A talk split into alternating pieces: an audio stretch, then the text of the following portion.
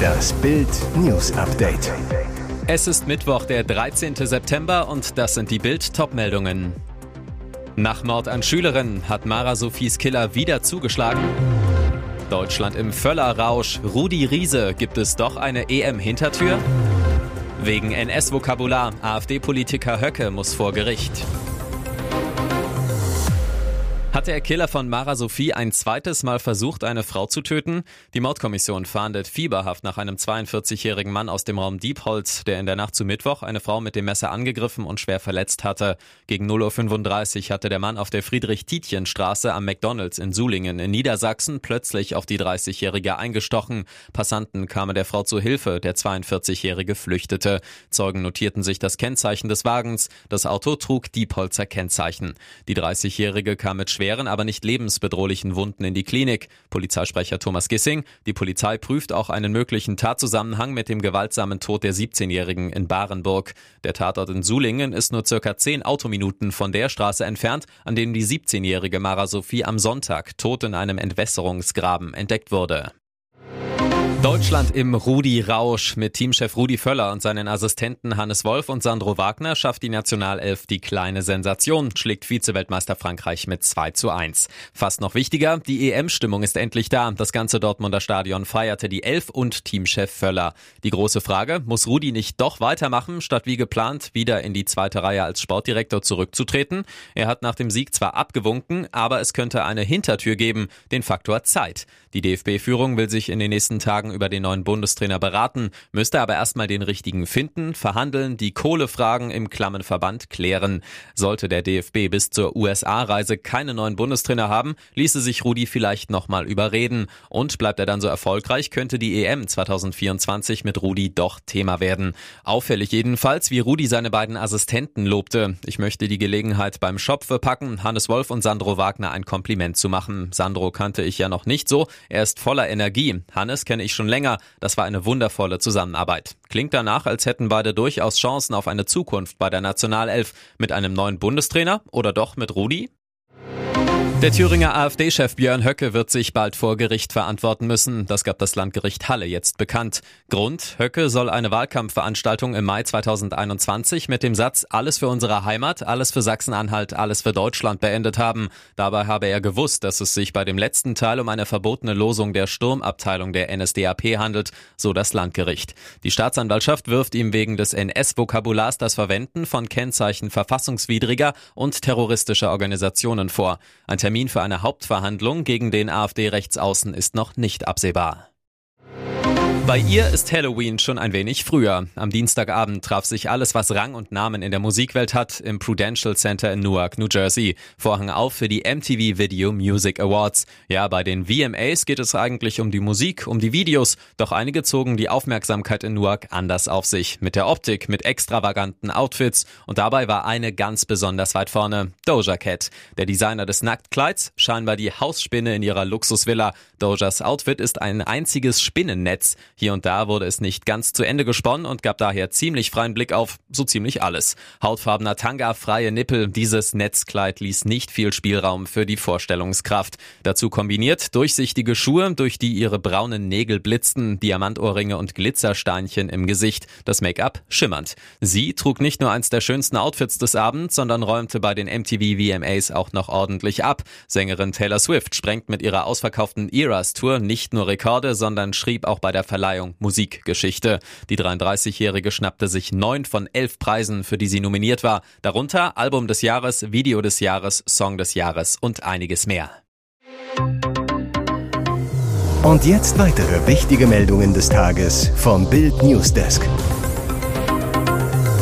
Das verzerrt unseren Markt. EU ermittelt wegen Chinas Billig-E-Autos. Werden Chinas Billig-Autos bei uns bald massiv teurer? Weil die Fahrzeughersteller in China mit viel Geld staatlich unterstützt werden, ermittelt jetzt die EU.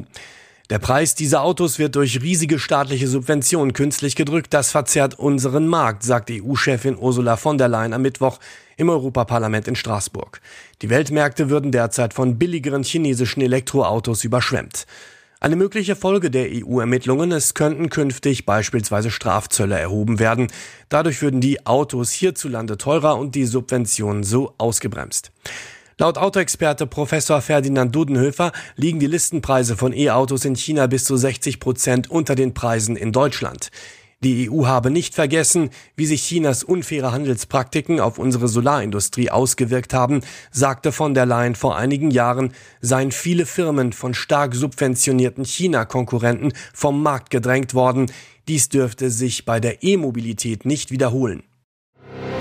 Polizei beobachtet neues Phänomen an der deutschen Grenze. Immer mehr Schleuser aus der Ukraine.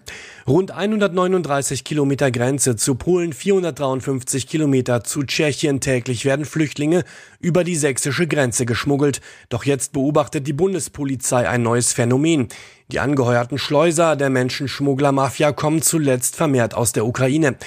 Bundesstraße 6 bei Görlitz, Montagnachmittag. Bei einer Polizeikontrolle werden 26 Männer auf der Ladefläche eines Citroën Jumper entdeckt. Die Flüchtlinge standen zusammengepfercht im Innenraum des Transporters. Eine ukrainische Schleuserin wollte die Männer illegal nach Deutschland bringen. Ukrainische Staatsangehörige stellen im Jahr 2023 bisher den größten Anteil der festgestellten Schleuser dar und lösten damit die syrischen Staatsangehörigen zum Jahr 2022 und 2021 vom Platz 1 ab, so Bundespolizeisprecher Marcel Pretsch. Doch woran liegt das, dass neuerdings so viele Ukrainer für die Schmugglermafia arbeiten? Ein Ermittler zu Bild, meist handelt es sich um Menschen mit finanziellen Problemen. Ukrainer stammen wie Syrer aus Kriegsgebieten. In diesen Ländern ist das Leben teuer. Die Aussicht auf schnelles Geld, um seine Situation in der Heimat zu verbessern, ist daher groß. Risiken werden von den Auftraggebern heruntergespielt. Aufgrund der Nähe zu Deutschland sind Ukrainer nun schneller anzuwerben. Ihr hört das Bild News Update mit weiteren Meldungen des Tages. Handschlag der Diktatoren. Nordkoreas Machthaber Kim Jong-un und Wladimir Putin haben am Mittwochmorgen deutscher Zeit am russischen Weltraumbahnhof Vostochny ihren Schurkengipfel gestartet. Ich freue mich, Sie zu sehen, sagte Putin bei der Begrüßung zu Kim, schüttelte ihm dabei lange die Hand. Sie trafen sich in der sibirischen Peripherie, nur 100 Kilometer von der Grenze zu China entfernt. Die beiden Diktatoren besichtigten zuerst eine Soyuz-2 Raketenstartanlage. Nordkorea Kim soll Putin dabei mit Fragen zu den Raketen gelöchert haben, berichtete die Nachrichtenagentur AP. Wenige Stunden zuvor hatte Nordkorea erneut mit einem Waffentest provoziert. Das kommunistische Regime feuerte ballistische Raketen von Pyongyang in Richtung des offenen Meers im Osten. Das meldete Südkoreas Militär.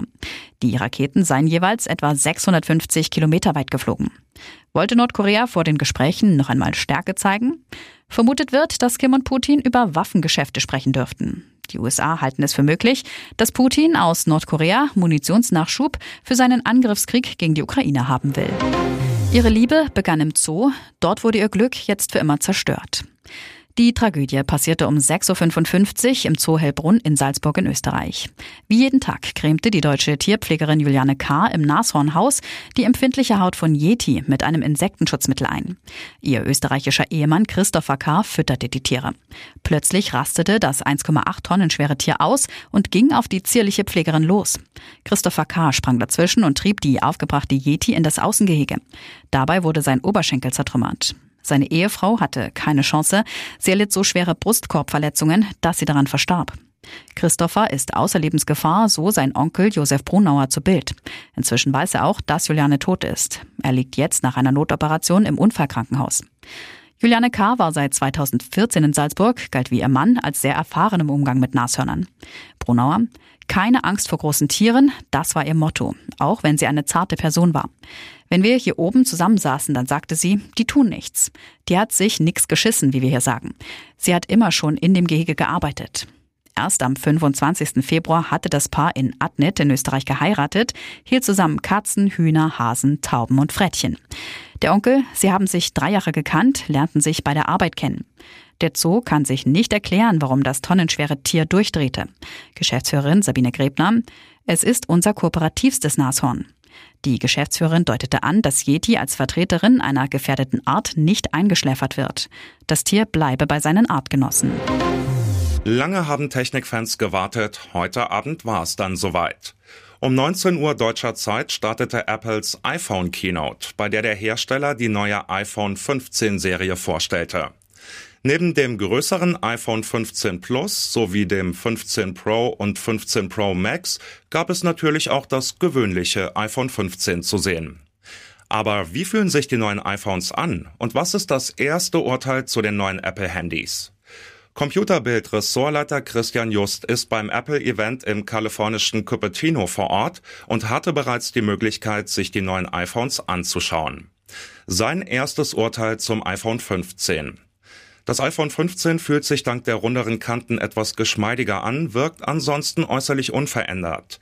Beim Zoomen in Fotos scheint sich die neue 48-Megapixel-Kamera auszuzahlen, vor allem weil das iPhone 15 weiter kein echtes Teleobjektiv hat.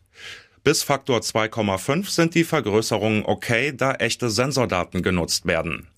Das System reagiert flüssig, auch dank des A16 Bionic Chips.